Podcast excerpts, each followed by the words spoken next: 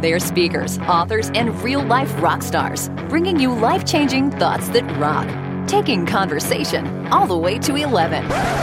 Most shows only go to 10. Well, it's one louder, isn't it? These go to 11. To 11. This is Thoughts That Rock. Now, here are your hosts, Jim Knight and Brant Menswar. If you want my body Nope. and you think I'm sexy, Uh-uh. come on, sugar, tell me so. I'll pass. If you really need me, Don't. just reach out and touch Nada. me. Come on, honey, tell me so. So can can we just get started? Welcome, everybody. Thank you so much for joining us here on your favorite podcast. It's Thoughts That Rock, the podcast that is about exchanging two pieces of life changing advice squeezed into about half an hour.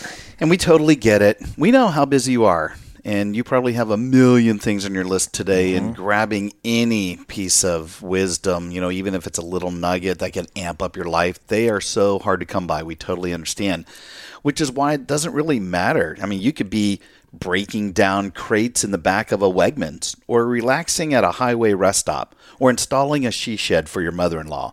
It doesn't really matter. We just want to be the 30 minutes that you look forward to each and every week. Yeah, Thoughts That Rock helps support Cannonball Kids Cancer. Oh, yeah. It's a fantastic nonprofit focused on providing options to kids with cancer who've been told that they've run out of options.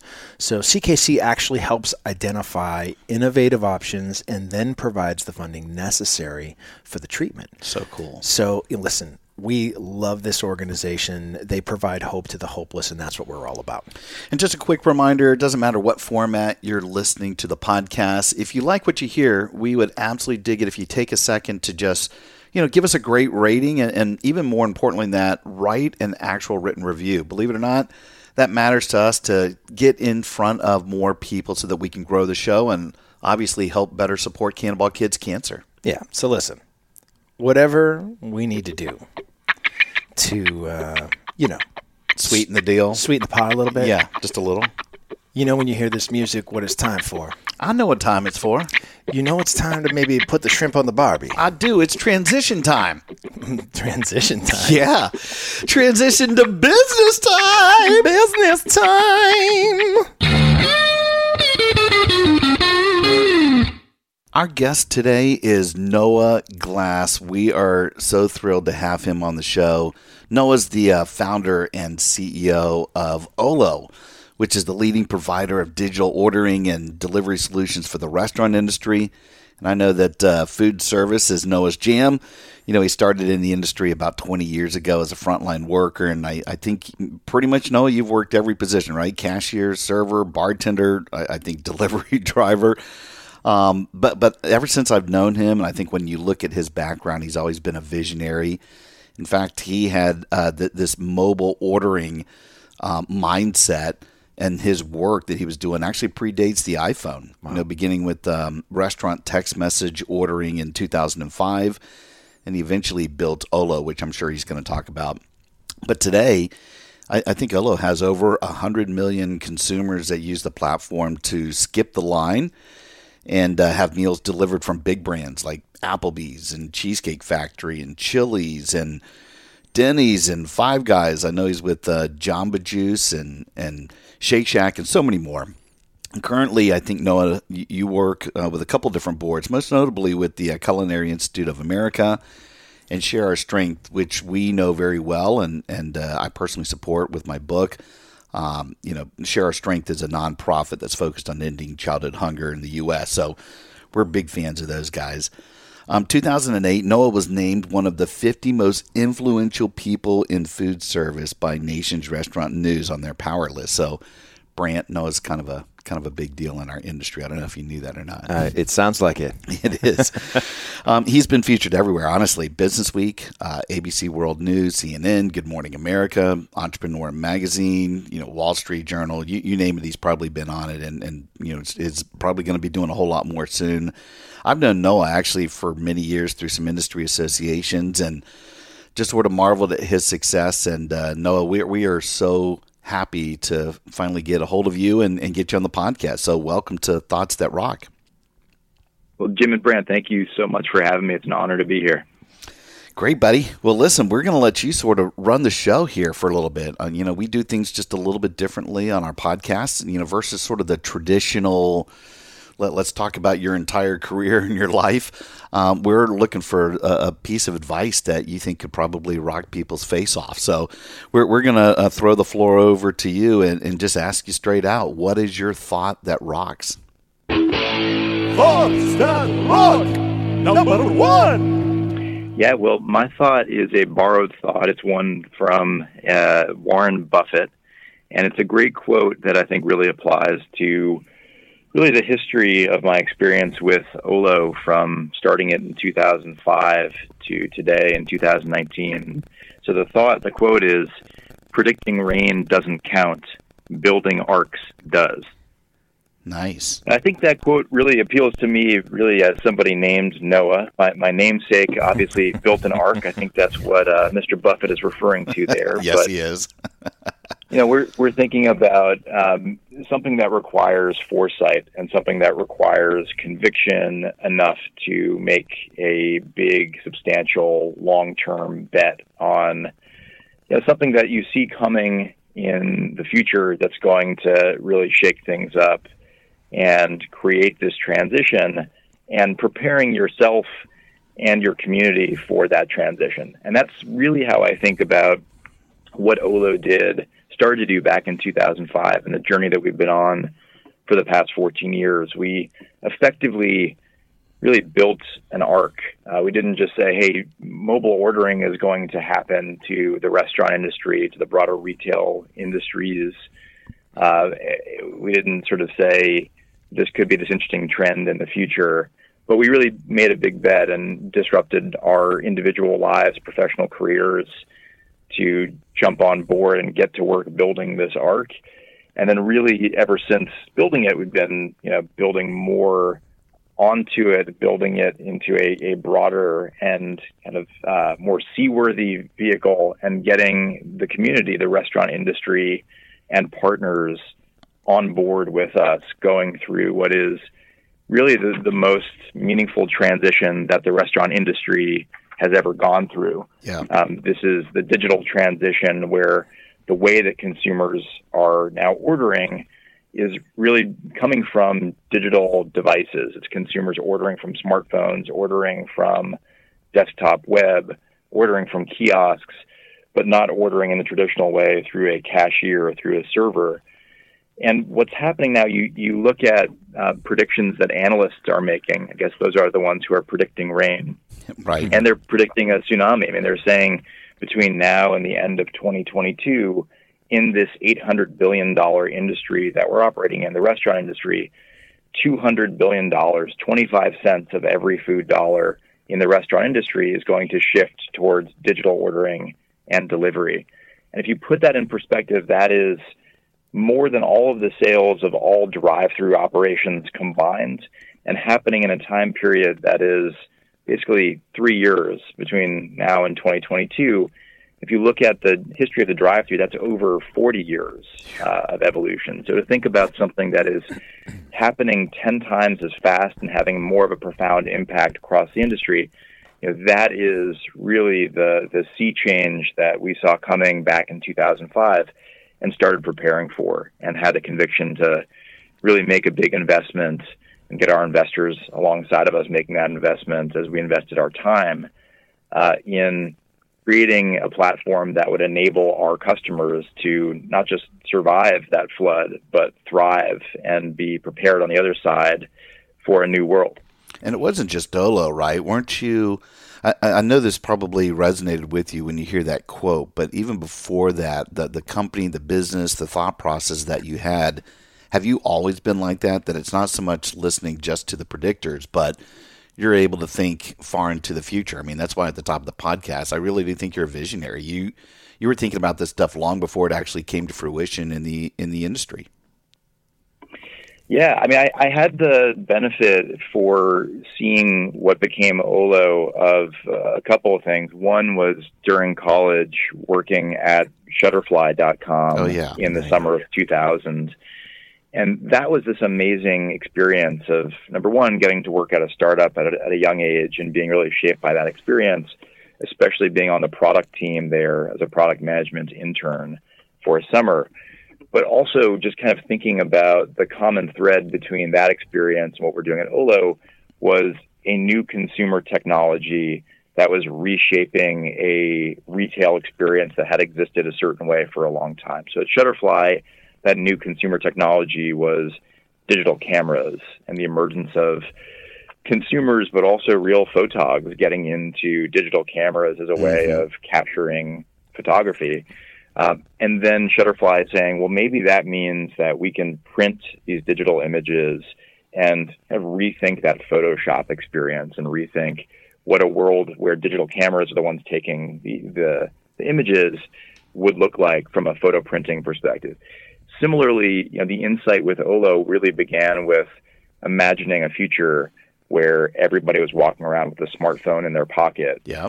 And this was really, you know, the company was founded June 1st, 2005, but I started thinking about this really right when I moved to New York, uh, which was in 2003.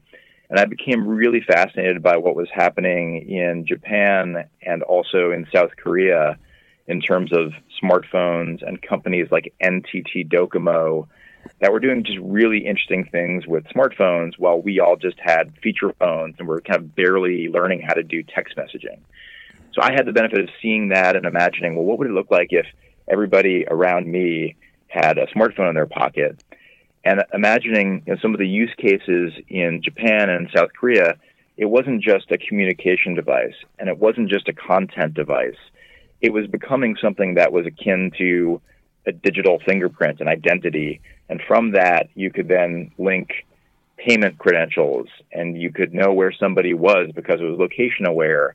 And those two kind of characteristics combined to me meant this thing can become a commerce device. Yeah. And it can go far beyond what we've seen with e commerce to date.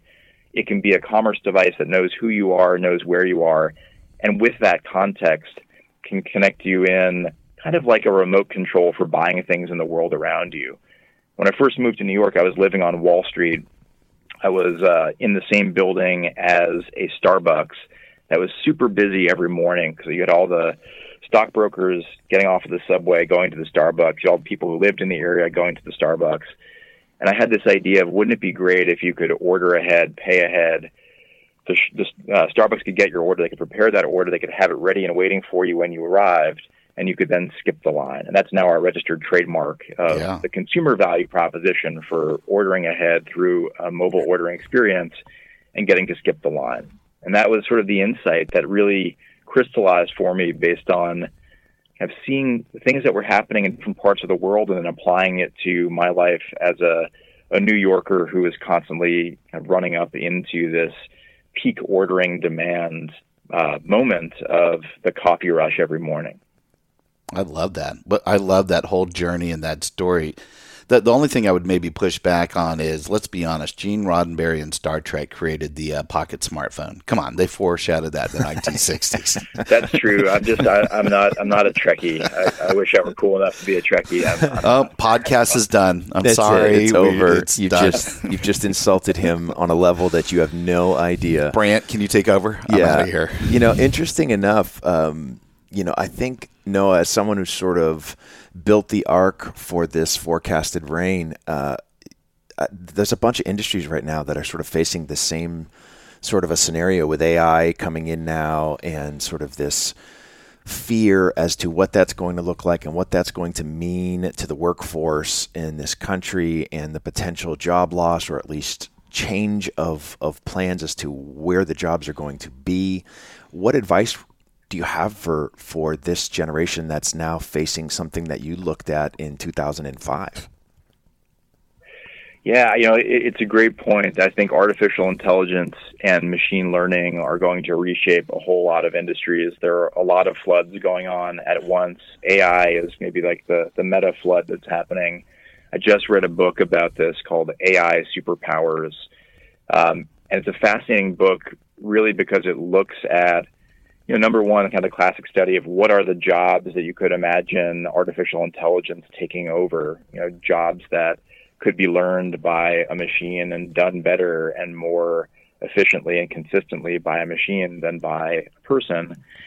it also looks at different approaches around the world. So similar to kind of my looking abroad for uh, different trends and then applying them, but it looks at kind of the regulatory environment of the U.S. versus China, and it's kind of a, a scary book from the standpoint of it. It shows just how far ahead China and Chinese entrepreneurs and startups are in thinking about AI and applying AI to different industries, to data collection, to data processing. Um, I, I, think this is going to be something that really reshapes our world. So, I guess you know my advice is, um, I, really think it's a massive mistake when people are like the ostrich that you know puts their head in the sand and yeah. tries to pretend that nothing is is changing or happening around them. I think it's critical that people get educated about um, what's what's happening and why it's different from some of the other trends that have happened in, in history. I mean, I, have I've talked about AI with folks before and heard them say, "Oh yeah, but but farming equipment. What what does that mean?" Well, farming equipment. Everybody said farming equipment's going to come around. It's going to put all these farmers out of business, and and that didn't happen. You know, that didn't create this massive job loss. People have changed into different industries. And sure, there are fewer farmers than there were back then, but no, we still have a lot of jobs. better, completely better. Yeah, yeah. But so I, I think that that that is um, an analogy that people often draw of like, oh, this new technology comes in, it reshapes the way that the workforce lays yeah. out and the, the different jobs are available. Um, but it shouldn't be that that sort of like historical analogy shouldn't be a hand wave of like, you know, this doesn't matter. We don't have to think about this. We really have to think about this. And I, I've also noticed in the restaurant industry going through this transition to digital ordering and delivery, there are a lot of ostriches with their heads in the sand trying to say, well, this is not really happening. It's not meaningful. And, and these things never look meaningful at first. They're kind of blips on the radar. And then they start growing exponentially and that exponential growth eventually becomes very big and very material to the tune of you know 25 cents of every dollar of restaurant sales. Yep. I mean, if I look at our business, we are we did 100 million transactions last year in 2018. The year before it was 50. The year before it was 25. Whoa. We did 100 million transactions in the first six months of this year, 2019. And so we really see just inside the company that exponential growth curve. No doubt. And people who look at it and say, oh, you know, this is not a big deal, it's small, or even worse, this is a fad. This is this is not going to stand the test of time. It's going to go away. Um, I think they're really doing themselves, their companies, the, the the stakeholders in those companies, the shareholders, the employees, the guests, a huge disservice to not kind of understand what's happening and think about well, what does this mean about how I should be plotting the future based on this large change to my present conditions taking place. Yeah, I think it's really interesting because uh, while I agree with you 100% that that's exactly what should be happening, uh, there's there's sort of I look at it as it's a two-headed monster, right? So you've got on one side this this head in the sand, not wanting to look at what AI potentially is going to do and what it's already doing to the industries uh, of which it's going to affect. But on the other side, almost in the exact opposite direction, from a skilled labor standpoint, uh, I had a client uh, that uh, is is in the textile business, their carpet manufacturer, and I visited their plant um, a, a, year or so ago, and they have this this huge carpet mill, right? And so they're they're making this incredible luxury carpet and the the gentleman who is running the machine, which has you know fifteen hundred sort of thread heads on it, that is literally weaving this carpet. He's in his seventies, and and I'm going okay. Well, who who's who's going to take his job when he retires because he's got to be soon retiring and they were like we don't have anybody else that knows how to run this machine oops so you know almost on the other side they, there has to be I, I would assume this little gap of of companies that uh, have technology that hasn't actually caught up yet with with what AI's impact could have that requires skilled labor but there's a shortage of the skilled labor as well. So they're going to end up sort of on both ends with these battles one for finding people who can handle the technology of old that requires a certain skill set, and on the other end, the future of, of AI's impact and, and looking more on a on a programmer side uh, as opposed to a you know manual skilled labor effort. Isn't that? Uh, do you see that that's also something that's going to affect the industry on the skilled labor side?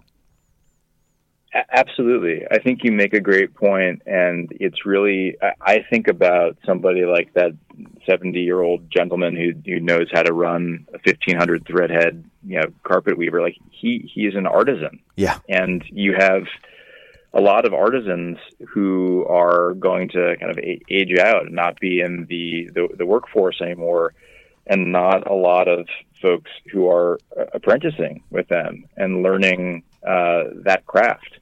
And I think that is an opportunity. I think that you know you, you do see a little bit of know, some of this in uh, New York City, in Brooklyn, with you know uh, platforms like Etsy. I, I, find that you you'll see a lot of people who are of new artisans and like to do handmade things. Um, you see this, I think, with craft breweries all, all around the country. Yeah. Um, where people are kind of going back to, all right, well, what what is the most human thing? it, it is the human expression through art and craft, and I think that's a, a great opportunity for people to, while all of this AI transition is happening, you know, not take on jobs where they're going to be kind of a cog in the machine and ultimately get that replaced by an actual machine being the cog in the machine in the form of AI, but think about what are the most human forms of expression and how do I become an apprentice to somebody like th- this uh, you know, carpet weaver and and you know take on a job like that that's going to be really in demand forever. We're we're always going to need carpets. Yeah. You know, Brant, there's a documentary about all this called Terminator. I know that uh, no, Olo is the new Skynet. Oh man, I, I, know that Noah's making sure that uh, we've got the balance here, but Noah, you basically are going to be running the world in the future. I can see that happening. Um, wow. And so okay, this is a lot yeah, of responsibility. Yes, true. I don't know if that's positive or negative, but I'm glad I know you. With great power comes great responsibility, right? Yes, that's right. Uncle Ben, that's Spider Man. Right. That's right. 2001. Um, so, so this is a, probably a perfect time for us to switch to, I think, the next sort of thought, our thought that hopefully is complementary and, and sort of a continuation of your thought, Noah and, and Brant. What, what did we uh, what did we select as our thought that rocks? Thoughts that rock number two. Our thought comes from the famed American composer Leonard Bernstein, uh, and it's to achieve great things. Two things are needed: a plan and not quite enough time.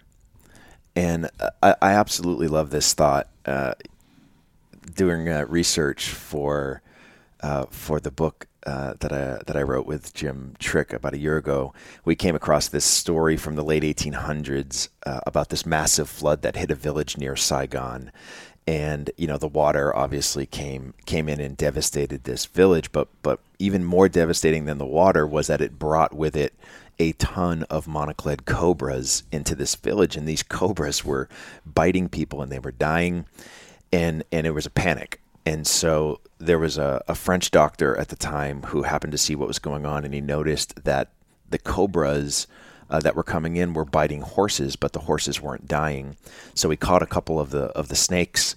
He withdrew their venom. He injected them into the horses. He he took the horse's blood and removed it with the antibodies that the horses were creating, and he created an antivenom and started to save a bunch of these lives. And and it's just amazing to me that when you start thinking about these things about you know you, you can plan for the flood like we just talked about um, but uh, sometimes the sense of urgency is really a spark for innovation and uh, I, I, think that's uh, what we saw in, the, in, in this illustrated story here with something that had never been done before and and because of that sense of urgency of people dying, it, it allowed him to sort of fast track this innovation. Is that no, is that something for you that that you have found that while you're building the ark, if there is sort of this sense of urgency, that it that it becomes a spark for potential innovation?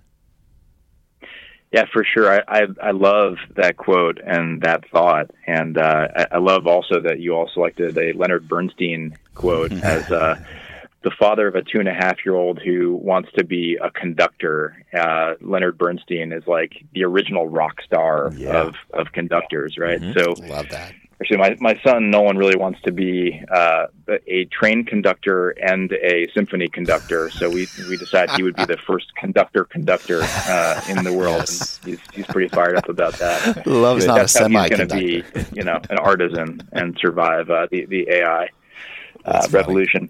Um, but yeah, no, look, I, I think that's an awesome quote, and it reminds me so much of something that we think about a lot, which is called um, Parkinson's Law.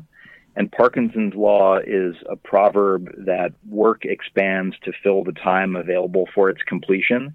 It's kind of like the antithesis of there being urgency. It's like if you just have an unlimited amount of time when there's no urgency, you'll just keep working on something forever. Yeah. And I find all the time that, you know, we have uh, on our engineering and product and design side of the company, um, this sort of idealism, which is beautiful. And it- it's about um, thinking about what does the best version of this look like. And that comes into contact in a really healthy way with the urgency of our customers and a deadline and a goal of we want to have this live by Q3.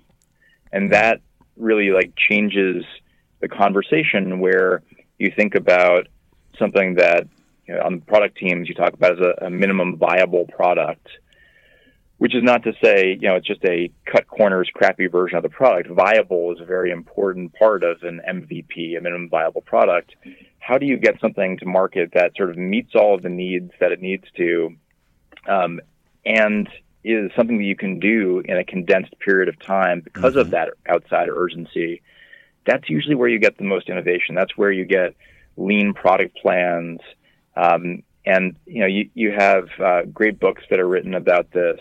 Um, the the Lean Startup uh, by Eric Ries. I mean, that that's sort of like the quintessential minimum viable product where you you get something out there and then you get input and you iterate and you iterate and you iterate and over that contact with the outside world and its urgency and its needs, you then get to the ideal perfect form of something. You don't just go into a about uh, an ivory tower and have a what's called in engineering a waterfall approach where you build and build and build and build without any contact with the outside world.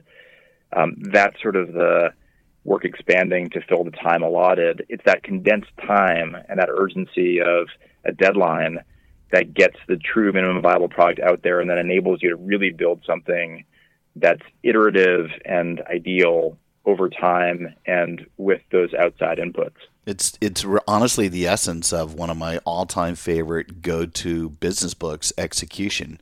If you've ever read that, it's uh, you know Ram Charan and, and Larry Bossidy, and basically the whole idea is you absolutely have to have a plan. You know, it's well thought out, it's uh, it's strategic, but at some point you have to get things done.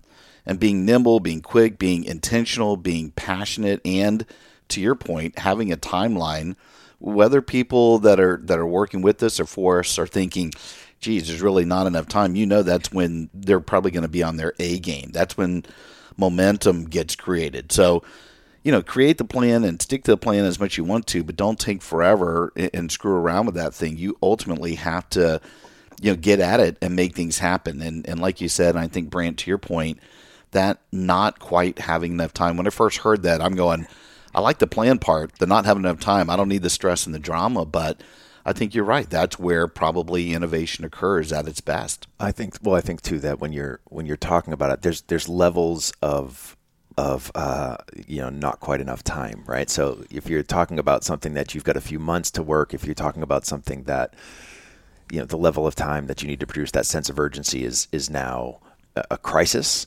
uh, then that creates you know some some additional issues. It's I, I love you know one of my favorite one of my favorite quotes from uh, who I consider to be one of the great philosophers of our time. Is it me? It's Mike Tyson. Oh, sorry. And, and and Mike Tyson's, you know, my favorite quote from him is "Everyone has a plan until they get punched in the mouth." Right. Right. Right. Uh, and that is sort of the same idea with this: is that if you let the sense of urgency get to crisis mode, then it really starts to mess with the plan, right? Yeah. Noah, that's would you agree that that if you if you're putting a little too much pressure on yourself, that's when people start to abandon the plan in place and just start functioning in panic mode.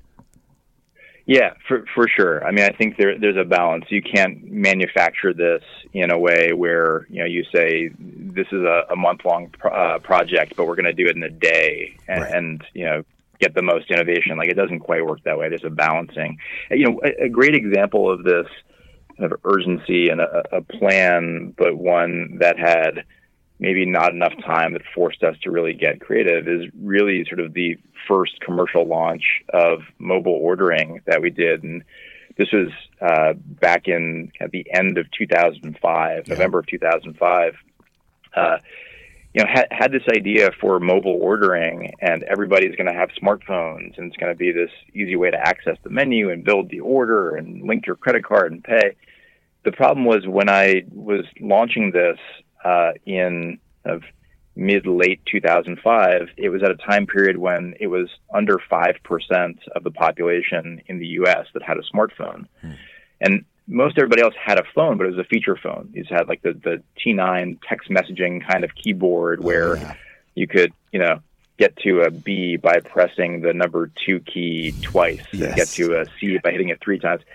So with that as sort of the the status quo tool that everybody had in their pocket, we thought about how can we do mobile ordering and get this out commercially in a way that works for everybody's phone. And we built text message ordering uh, instead of building apps and mobile websites because people just couldn't access that. So we we put a line in the sand and said we're going to launch this at the end of November on a college campus on the the Yale campus. It's where I went undergrad. Uh, for uh, the the coffee shop is kind of right at the epicenter of campus, and people will be able to mobile order, albeit through text messaging, and they'll be able to text their order. That will send the order into the store. That will bill their credit card.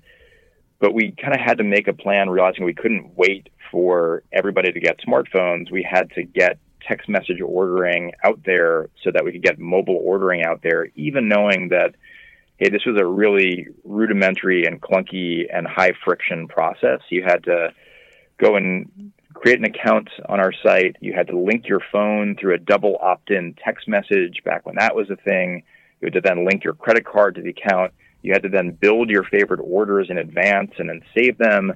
We would then text you a copy of your menu to your phone, and you could reply to that text with a code of the order that you wanted to place at that time and that would then send the order into the store and bill your credit card. And we even had delivery as a thought then, where you could put in a letter for a delivery address, and we would know that W was your work address and H was your home address that was already stored all back to that account.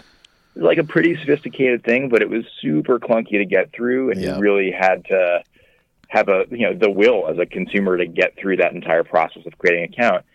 But the great thing that happened was we got mobile ordering in this minimum viable product form out there in the world. Um, it was noticed by people as a really innovative way of using text message functionality. Text messaging had been used for you know, buying songs or ringtones or games through a premium SMS, a premium text message. But I don't think anywhere people have been using standard rate text messages linked to credit card transactions for consumers to buy things in the real world, and, and certainly not for coffee and food. So that sort of innovative concept and, and what we brought forth in launching it in that form is really what got us some of the early press with the Wall Street Journal, with Good Morning America, that led to larger restaurant groups hearing about what we were doing and what we'd built and the technology stack and saying, hey, we want to be part of this. We want to do this. And kind of to go back to the ark analogy, getting onto the boat and, and being, you know, the, those, those animals getting on board and getting ready for this big transition. Even if they didn't quite know how big that transition was going to be, it felt like this is cool. This is going to give me a little bit of an edge over my competitors. I'll, I'll try it. I'll, I'll get involved. Yeah. Yeah. It's funny. I was thinking um, as you were talking about that because that really connects the two thoughts. And and Brant, remember when we first launched the podcast, we sort of went through the same thing. We had a plan, right? We wanted to ultimately be on the new and noteworthy list. Like you want to get eyeballs as soon as possible up front. And I remember when we first launched. Remember we uh, we hadn't been approved yet on our on our date that we had selected. Yeah. We we weren't approved on iTunes, Right. Which you know we had so many other platforms, but you know at that time it was like eighty plus, you know eighty percentage points uh, of people were listening to podcasts on iTunes. We needed to be on that platform, and we stuck to our guns. I mean, there just wasn't enough time, and we said this is what we said we were going to do, and you know, let alone the fact that when we first even talked about doing a podcast, it was literally just five weeks before we did our first show. Yeah. But we stuck to our guns. We had 10 episodes or so in the can, and we said we're going to launch on this date. Um, but I think we've just sort of put that thing out there and have gotten better over time. But to your point, no, I think, you know, connecting the two, when you think about that ark, um, that mentality of you being a visionary, um, you know, you're protecting the people that you love, you're protecting the the ecosystem of both your your friends, your fans, the the coworkers, your customers, um, but you're getting people to a better place, you know, collectively. And I think, you know, I look back at your career, and I know you've got a lot of stuff still in front of you. It's pretty exciting to just see that you're not just out there trying to create a tool or a product. You're really creating something different, and I think it's going to transcend our industry. I really do believe that. And you know, I don't throw the word visionary around very often, but you really are a visionary, brother. Well, thank you, man. I really I appreciate that. Um, I I like to think that uh, you know what we saw with smartphones was ahead of its time, and sort of the impact that they would have on the consumer and retailer or the buyer and seller interaction. Um, I think that the new thing that I'm really excited about, I think the industry is really you know getting reshaped by and has woken up to is almost the other side of what smartphones mean in terms of the workforce. And I don't mean people working inside of the restaurant, although there's an interesting story there. I really mean around delivery couriers and the ability to have delivery drivers arrive at the restaurant just in time, pick up an order, and go from point A to point B and deliver that order really quickly to a local consumer. And now, with these new business models of third party delivery, um, those employees are not necessarily restaurant employees. They can be, you know, third party delivery service provider employees, sure. but enabling this consumer experience of, you know, it was really convenient for me to go through drive through. Then it was really convenient for me to be able to order ahead, pay ahead, and have it ready when I arrived at every restaurant. That was digital ordering. Now I can order ahead and pay ahead and just have the food magically come to me, and I don't even have to go to the restaurant. So that yeah. that is really made possible by smart, smartphones being in the hands of the gig economy workforce and drivers being able to get tasked with go pick up at point A and deliver to point B. And there's a lot of artificial intelligence and machine learning behind that and optimizing those platforms. Um, we've been thrilled to tap into that in a big way through a platform called Dispatch at Olo, and that, what we've done is we've created a network of all of the different players in the delivery service provider landscape and made it possible for restaurants to offer delivery to their consumers for orders that come through the restaurant's app or website, um, but not having to staff their own delivery teams and not having to pay 20 to 30% commissions to third party marketplaces. Instead, they hmm. can take the order, our dispatch API connects that order to a courier from one of the various delivery service provider partners, and that courier picks up the order just in time at the restaurant. And on average, it's about 700 seconds between 12 and 13 minutes from picking up the food at peak quality to getting it in the hands of the consumer nationwide.